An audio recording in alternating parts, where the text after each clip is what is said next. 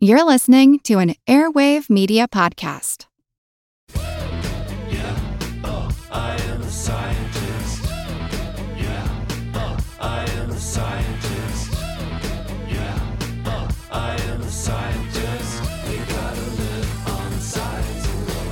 Hello and welcome to Unbiased Science, where we bring scientific method to the madness. We're your hosts, Dr. Jessica Steier and Dr. Andrea Love. And this week you have your, your two OG hosts, no one else. But we're going to be talking about something that we get questions about all the time. We recently did a post on this topic that turned out to be wildly controversial, and people accused us of all kinds of things. So without further ado, let me share that the topic of the day is toxic mold. And I should be doing, if, you, are just listening right now, just know that I'm doing air quotes um, because we're going to get into what this is, was it, what it isn't, what's real, what's not real, because people make all kinds of claims about mold. And just to be clear, you know, there's always mold around, right? Molds have been on Earth for millions of years. They get into our homes via open doors and windows and vents and heating and air conditioning systems. Mold in the air outside can be brought indoors on our clothing, shoes, bags, and even our pets. And as Andrea is going to share, you know, there are so many different types of mold. There are actually over 100 thousand different types of mold. So, um, and, and, actually, just one one more thing. Whenever, I mean, I think I've shared. I'm I'm always on TikTok and all these other social media platforms, and I am constantly coming across videos, claims that toxic mold is the root cause of a variety of symptoms. Um, you know, and this is perpetuated by a lot of folks in the wellness space, uh, as well as naturopaths, chiropractors, functional medicine doctors. Again, air quotes.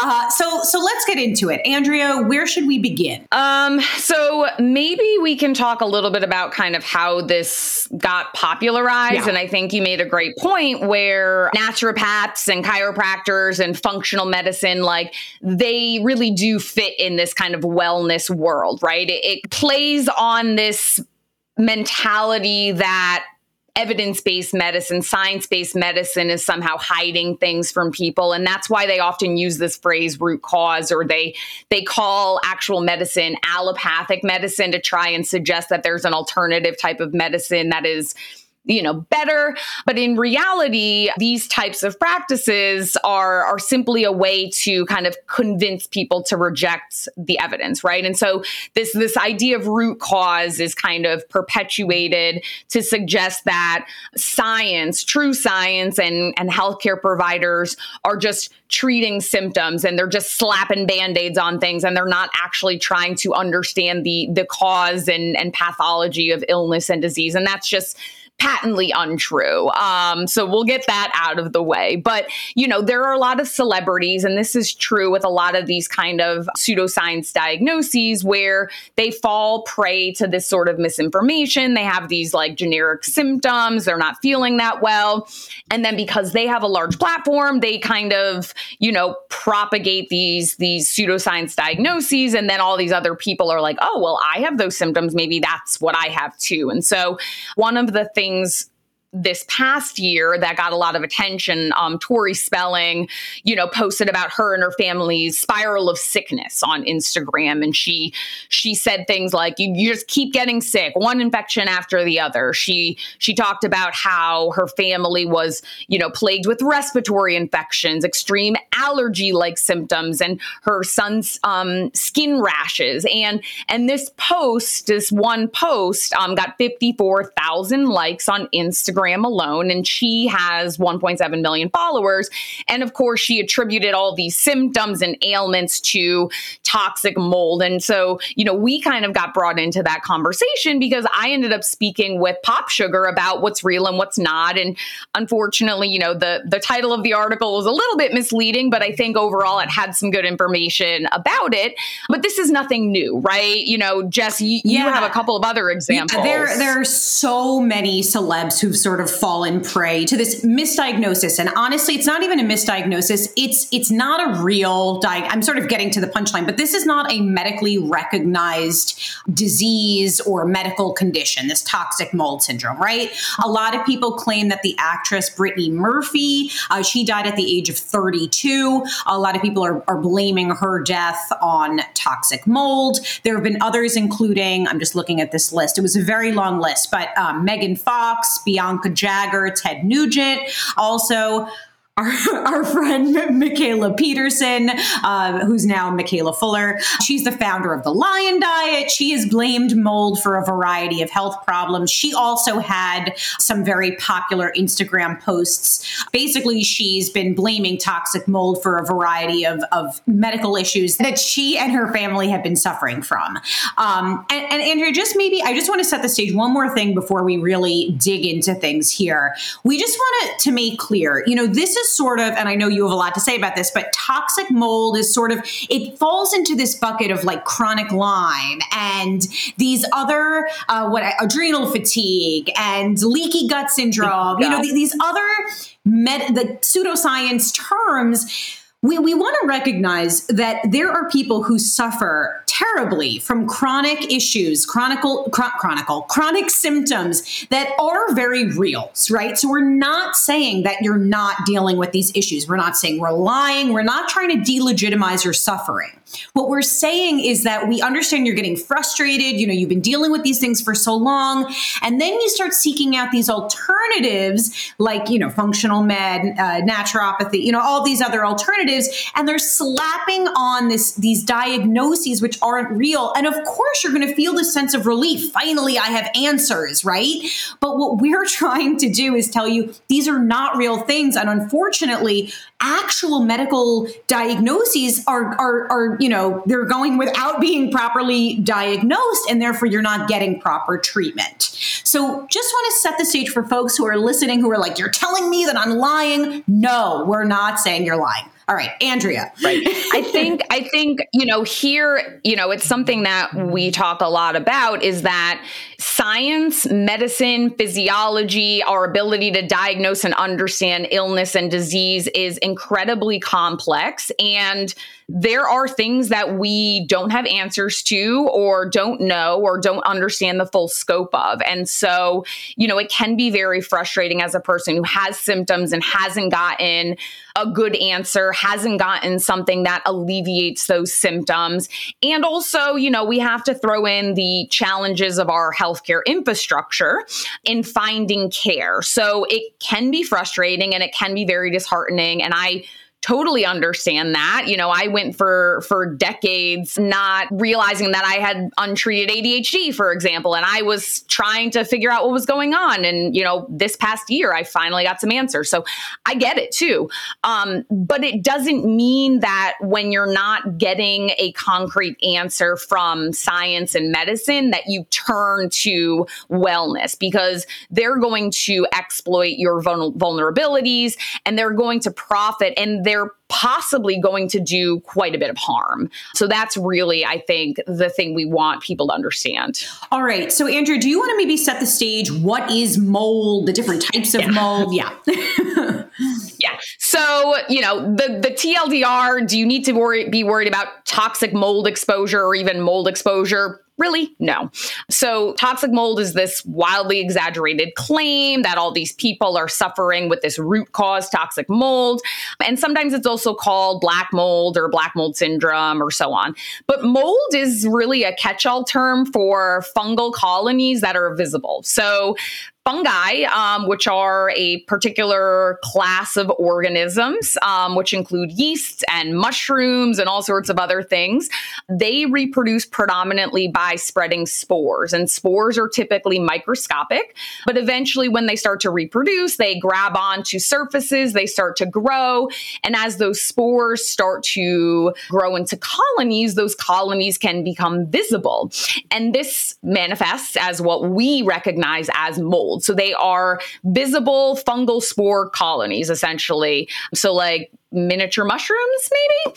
And so molds are formed by hundreds of thousands of different fungal species, and they're literally found everywhere. They're found everywhere you go outside, they're found in almost all indoor environments, and they spread because these spores, um, they're, they're small, they're easily transferred along the air currents. They latch on and they like to grab onto organic materials, um, po- things that are porous, things that are made out of previously living substances. So, so dead tree limbs, um, including you know wood in your house, or even things like porous drywall, which are derived from you know minerals and things like that. And so, in certain environments, molds grow better. So molds like moisture, they like warmth, and so when you have a convergence of a lot of these factors, you may see more more visible mold growth. So typically in nature, that's going to be pretty much anything. They can grow in leaf litter, they can grow in, you know, tree limb piles, they can grow in your old garden material, they can grow in your compost pile. And in homes, that's going to be things like drywall and floor tiles or ceiling um, panels or wood. And so this is going to happen primarily when you're above 39, um, 39 degrees Fahrenheit. Anything below that's a little bit too cold for mold to grow. And the more humid, really, the better. So, you know, more tropical environments, you're going to see more mold. And so this common places in the house, you're going to find them in places that trap moisture bathrooms, kitchens, basements, and places that have poor ventilation. So, you know, yes, mold is a thing, but generally speaking, almost everywhere has mold. You're encountering different mold species all the time, and they're typically, you know, they're not going to pose a health hazard or a health risk. Now, there's another truth behind this, and that certain mold species produce toxins. These are called mycotoxins because fungi are considered, um, you know, the study of fungi is mycology. And these mycotoxins can legitimately cause illness at a certain dosage and a certain exposure. But the doses that you would ever encounter in your everyday life of potential mycotoxins are not going to pose a harm to people. Um, and this is true of pretty much every organism, right? Bacteria produce certain toxins. Um, that's why there's this one strain of E. coli that's that's of concern because it produces a Shigella toxin that can cause severe illness. There are plants that produce toxins. Many of them are natural insecticides. We've talked a lot about that. So these are kind of evolutionary things for survival. So so mycotoxins. One example would be something like aflatoxin, which is a carcinogen at a certain dose, meaning it can lead to mutation mutations that lead to cancer, and that's produced by certain fungal species in the Aspergillus genus. But again, these these levels of mycotoxins are not things that you're going to be encountering in your home, and certainly not things that that humans are going to be exposed to on you know a normal basis. And, and Andrea, I'm over here chuckling because what you're saying, which is of course evidence based, is in just total opposition to everything I'm reading. So I pulled up a Goop article, and of course, you know they start with over 50% of homes have dangerous mold. Like there, there's this overestimation of you know of, of the dangers and the prevalence. Like it makes us feel like we're all you know sitting in our homes and you know, breathing in these dangerous yeah. toxins. So it's just and wait I'll, yeah. I'll, read more from that site in just a minute but keep going. Sorry. Yeah yeah. So you know and, and that's and that's the other thing right? You know our immune systems are really good at like fending off all of these potential um, allergens or antigens or things that we encounter in our everyday life. You know it's constantly sampling and being like, oh, yeah, I see that every day. Like, I don't need to respond to it. And that's the same with like foods we eat. And that's the false premise of those food sensitivity tests. It's really just looking at how often and how likely you have been recently exposed to a thing. It has nothing to do with whether or not you're having a an inappropriate response to it. So, with the kind of toxic mold syndrome, there's this bucket of symptoms, and we'll get into those in, in a minute. But real potential health symptoms associated with high levels of indoor mold exposure are typically respiratory in, in nature. So, this is going to happen more commonly with people that have asthma. They already have respiratory issues to begin with. Um, it can also happen to people that have like COPD or other respiratory issues where they're already not getting, you know, ideal levels of oxygen and things like that. Or if you have an allergy to a given substance that a certain mold produces right? Allergies can happen in response to almost every single substance. It doesn't mean the substance itself is in in and of itself harmful right? Certain people just develop an inappropriate response to what we call an allergen. So these symptoms of high mold exposure are things like watery and itchy eyes. Sometimes you might have some coughing or wheezing or difficulty breathing. Some people do report headaches and migraines or sinus issues often. Those headaches are related to sinus pressure and congestion. And some people can get a dermatitis like response particularly if they have skin sensitivity to mold allergens. So you might develop rashes. So when you're looking at those sorts of symptoms, again, people are going to um, present like they're having an asthma attack or an allergic reaction. And so, if you, um, you know, look at kind of the criteria of that, these are going to be people who already have some underlying respiratory issues or people that are immunocompromised. And so, people that are particularly immunocompromised may develop what we call a hypersensitivity pneumonitis, which basically means that you're having an inflammation, uh, an allergic inflammation in your respiratory tract. Now, for these, you want to go to a clinical allergist to get diagnosed um, and and get treated appropriately. And that could be an inhaler, it could be various, um, you know, steroid based medications, and so on. And of course, if you do have a lot of mold in your house, you know, you can get that professionally remediated if you are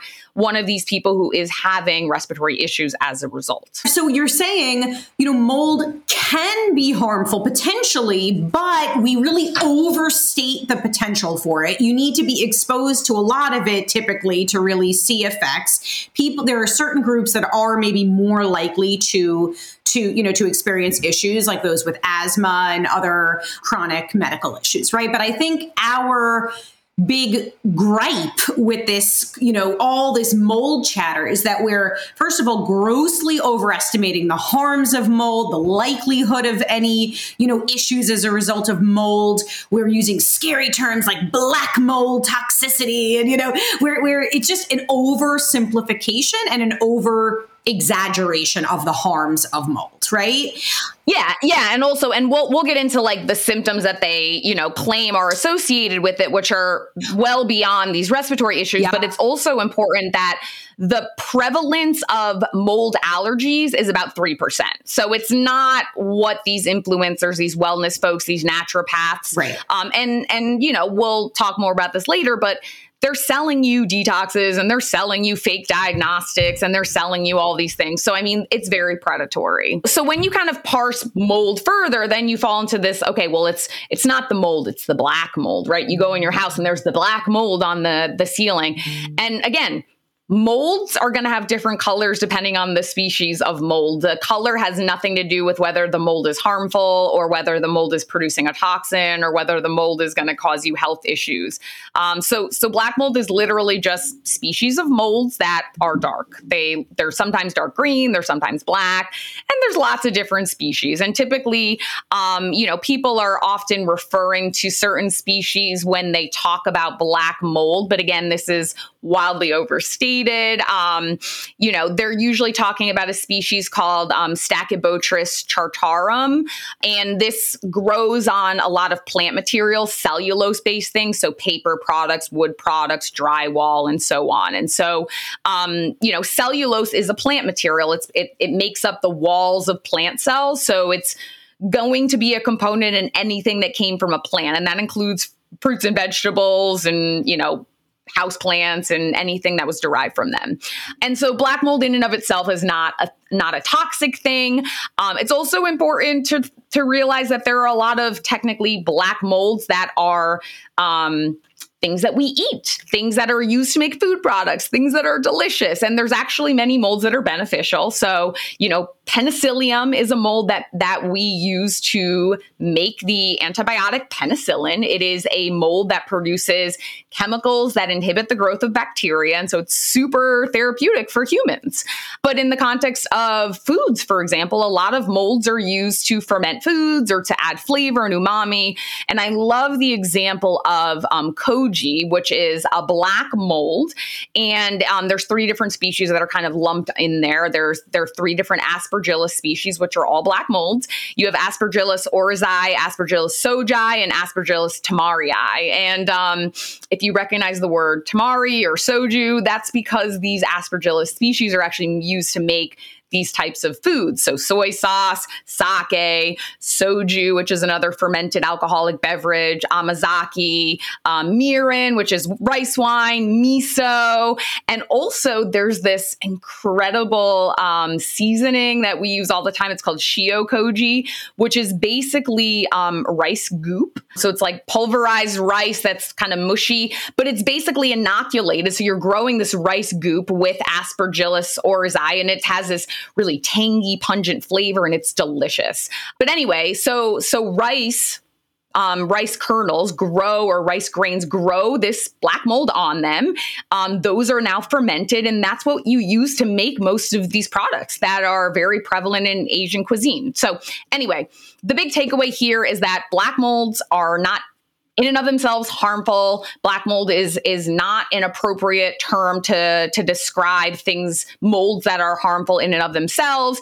And of course, um, you know, most molds are completely benign. Many molds are extremely beneficial to us, and you know, it's it's almost never going to be a situation where mold exposure is going to um, cause fatality or mortality or things like that. The only instance would be if someone had like a severe anaphylactic reaction to a particular mold, um, and that would be associated with an allergic response.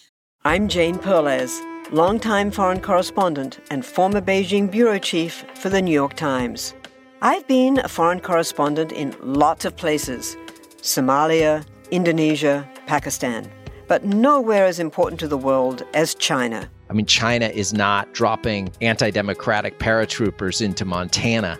But of course, we did see things like the weather balloon slash spy balloon riveting the whole country for a week. This is Face Off, an eight part series in which we'll take you behind the scenes to key moments in the tumultuous US China relationship. We'll speak with a diplomat, a spy, a tech reporter, a US admiral, even Yo Yo Ma. Plus, my pal and noted China historian Rana Mitter joins the conversation. We'll look at what's driving the two nations apart and explore whether anything can help bring them back together. Face Off launches April 9th. So I just want, you know, louder for the people in the back. We are not saying if you have mold in your house that you should not remediate it. You you should, right? Like if if mold is legitimately detected and we're going to get into what's legitimate and what's not, then yeah, it's a good idea to remediate it. Same for we have a post and we'll we'll link to it in our show notes on uh, moldy bread. No, you don't want to eat moldy bread or moldy fruits and vegetables.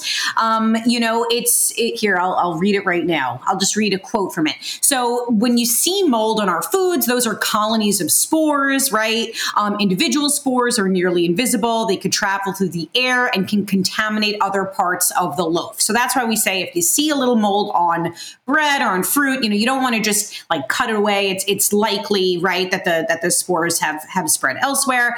Um, yeah. It doesn't mean that this is going to kill us or anything like that, right? There are so many different types of mold, as Andrea has said, um, but you can't tell the difference between the different types of mold just by looking at it. Um, and you can, you know, so if you consume certain types of mold, it could lead to things like nausea, um, diarrhea, or, or, other symptoms. So, no, you know, we're, we're not condoning letting mold grow freely in your home or eating moldy foods. I just want to to confirm that. Yeah. Now, now, but it is true that there are foods that are intentionally moldy, Correct. right? We talk a lot about, you know, blue cheeses and all oh. of these fermented foods. But, you know, again, the risk of consuming a piece of moldy bread pretty low right. but the mold doesn't belong on the bread you know like it would belong on a food that was intentionally inoculated with a specific species of mold so it's really hard to say you know which species exactly. got on your bread um so maybe we could start just getting into the claims that people make about quote unquote toxic mold. Um, and as Andrea, yeah. as you noted, these go well beyond respiratory uh, symptoms. So here, yeah. and, and, I'm reading this, and we can link to this, although that just gives me the ick. Um, this goop, a goop article, yeah. um, how to identify. I don't think I don't think we want to drive traffic. Okay, we're not going to drive traffic. Traffic. Let me let me just read this to you. The article is titled "How to Identify Hidden Mold Toxicity and What to Do About It." It's written by a, I believe, a functional med person. Oh God, there's so much here, Andrea. You will just die about heavy metals and endocrine disruptors. But okay, let me skip down. Here are some of the common symptoms I see in my quote unquote patients.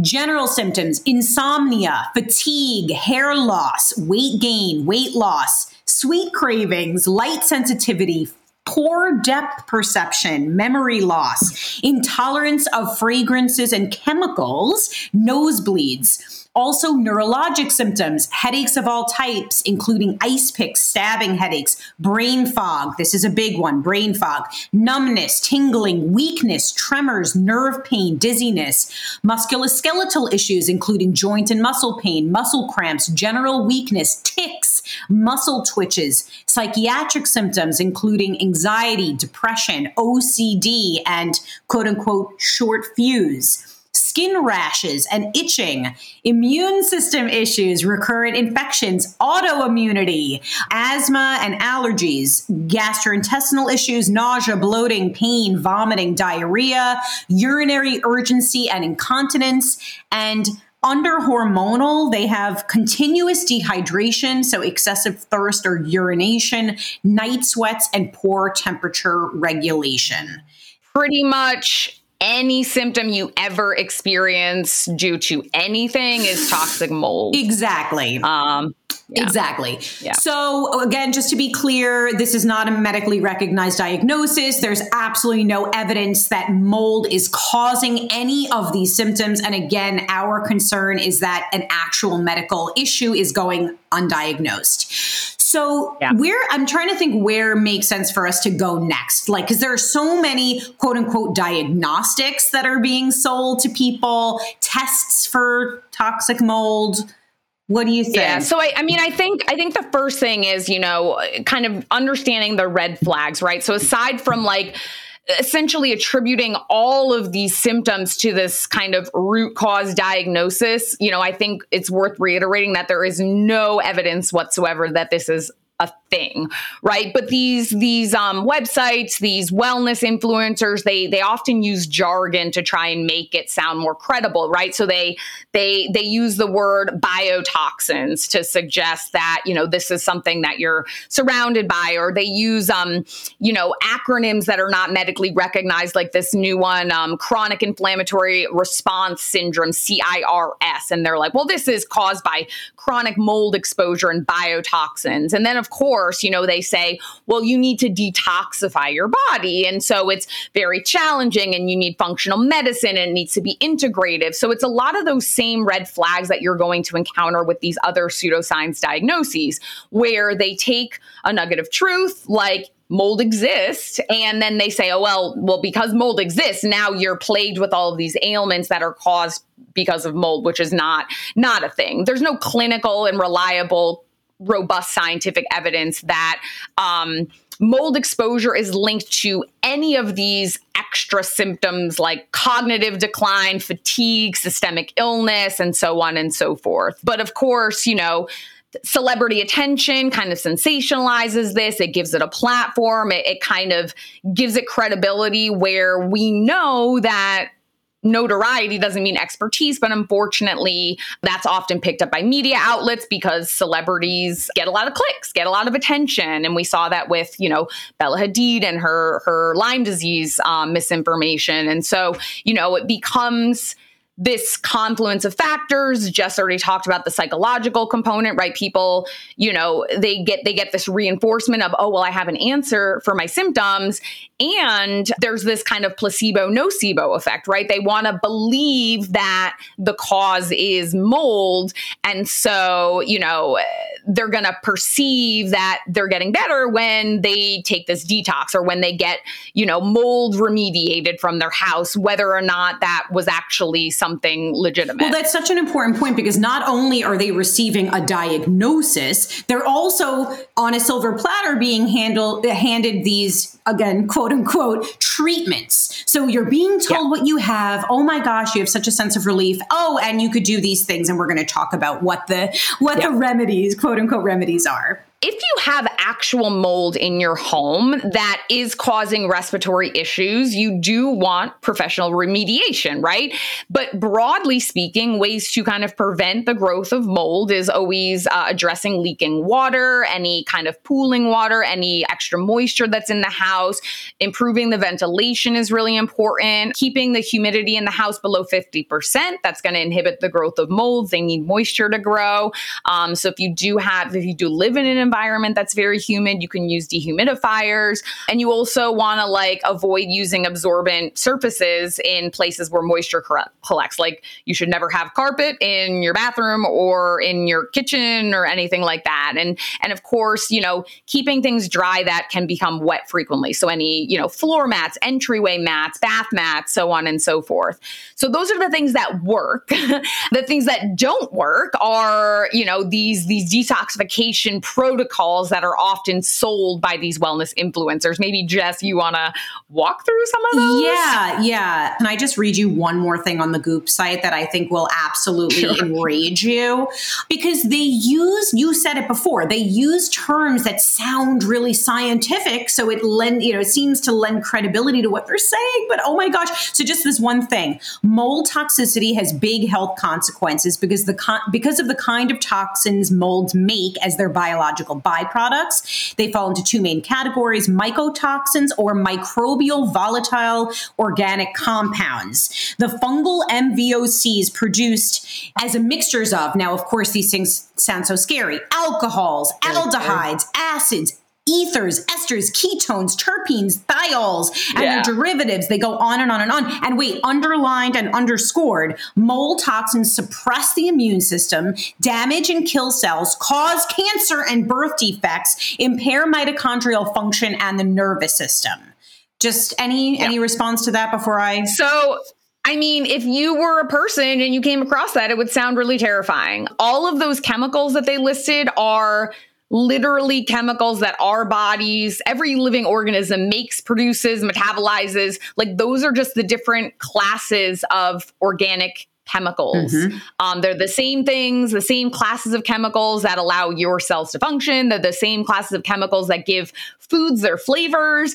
There's nothing to fear about those alcohols and thiols and sulfides. Those are all the things that you find in any living organism. Mm-hmm. So, you know, again, this is this is fear mongering and spreading misinformation. And I think just maybe this is a good segue because once these websites kind of scare you, then they sell you on, well, we've got a test exactly. for that. Exactly. So the tests. So Andrea, you might actually die. Um, there's something called a visual contrast sensitivity test. Do you know what this is? Um, it not only tests for mold toxicity, Andrea, but it also tests for Lyme disease and mercury toxicity. Um, Definitely. Yeah. Um, it is used by thousands of patients and clinicians to evaluate neuroinflammations often sparked from mold toxicity. Um, Okay, so then there are all. Let me guess. It's a ur- Is it a urine sample so or there, is it a? There are two different tests. So the one big one that's often touted by a lot of people is the is a urine test, right? Um, these are not FDA approved. Um, these are not validated tests. Aside from like urinary tract infections and like pre- certain pregnancy hormone, like you're not you're not diagnosing anything with a urine sample. Right. Um, it's not not a thing. There are also these mold detection kits. The CDC has a disclaimer on their website that they do not recommend mold testing.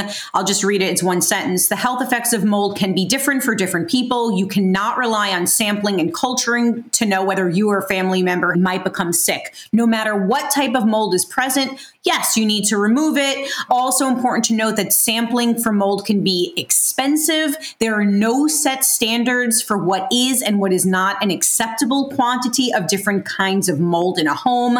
The best thing you can do is to just safely remove the mold and work to prevent future mold growth. But you know, the wellness the wellness industry kind of takes these statements and they're like, "Oh, well, if you have mold, you got to remove it. So we're going to sell you a test that's going to always detect mold in your house. And then you're going to, of course, be misled into thinking that you have these high levels of mold, that you need to buy expensive removal services, that you also now need to get medical treatment. Um, and of course, you know, they sell these home mold tests and then they also sell um, you know the protocols to to cure your symptoms they also do recommend there are certain blood tests and of course they make it seem credible by saying that the labs are available via you know the big like quest or labcorp or whatever it is um, but they're claiming that it's cons- so there's this um, high tgf beta 1 um, levels which they're saying are considered to be a mold specific marker. Which is not. TGF beta is a, a cytokine that is produced by our immune system in, in a whole variety of circumstances. It's not diagnostic for, for anything. Right. um, but of course, this is this is kind of the tactic, right? Using jargon, using things where if someone looked up TGF beta 1, they would find a bunch of articles about, you know, inflammation, immune system, and so on, and it would sound very scary.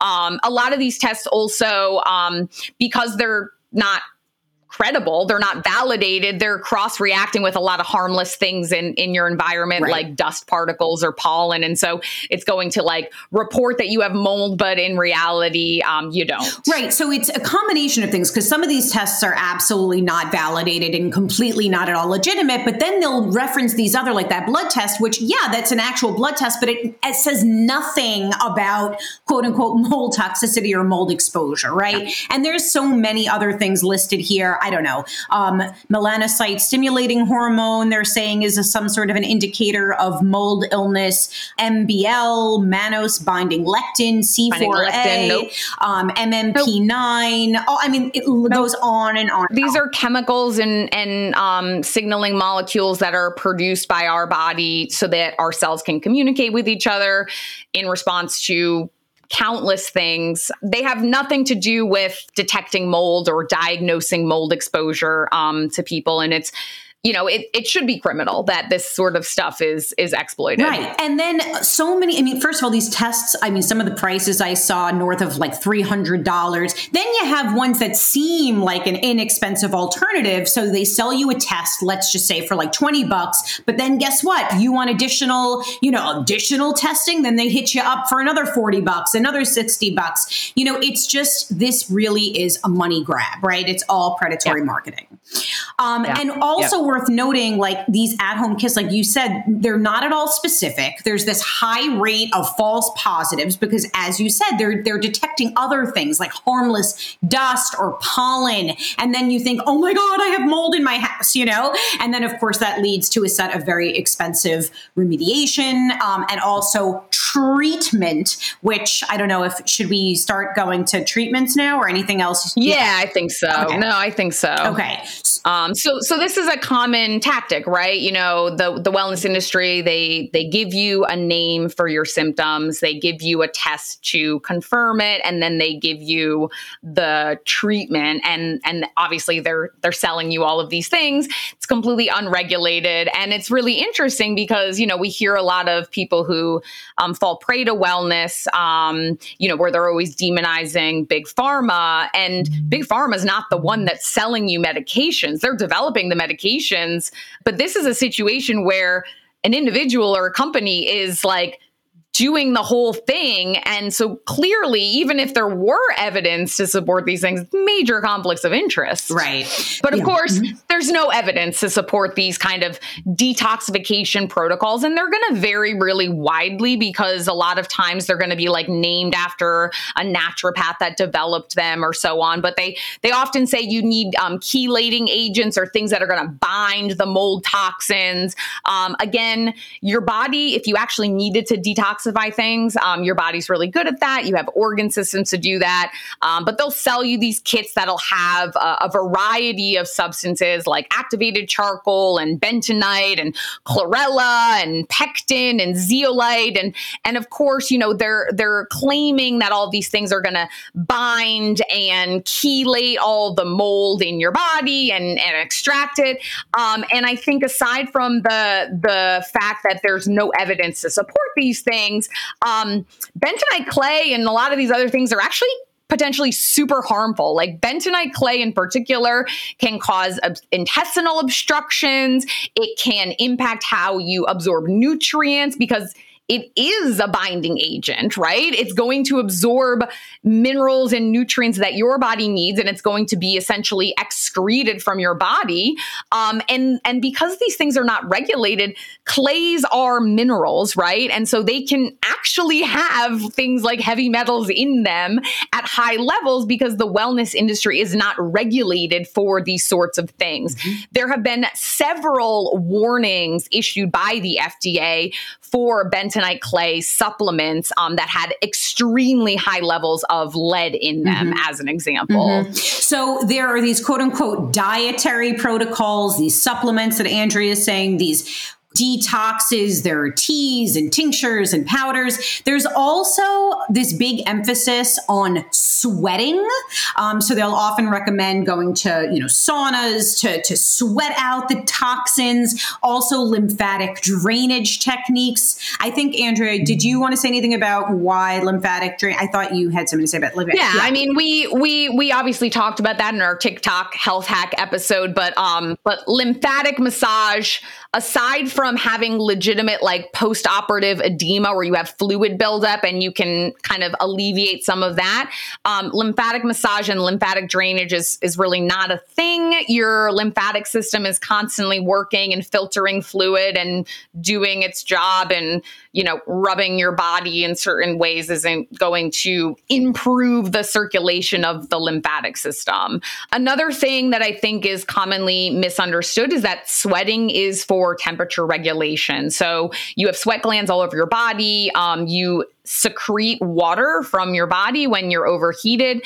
That water evaporates on your skin and it and it cools you, you're not sweating out toxins. And so, you know, oftentimes they'll cite studies or papers that detect these tiny residual levels of certain ions or metals or things like that as an indication that, oh, well, these were detected in sweat, therefore they're, they are sweating out toxins. And I think it's really important to understand that, you know, those substances are found in your body at all times just because a tiny amount of it is found in sweat material. That's not the purpose of sweating. You're not sweating out toxins in any measurable level. Um, so you're not, you know, expediting or um, accelerating toxin removal through you know the lymphatic massage or the sweating and, and certainly not through these these diets or these these supplement protocols. And and as i mentioned many of these can be um, very harmful. Right. So i think just like a summary of everything is that no toxic mold syndrome is not a thing. However we're not saying that mold exposure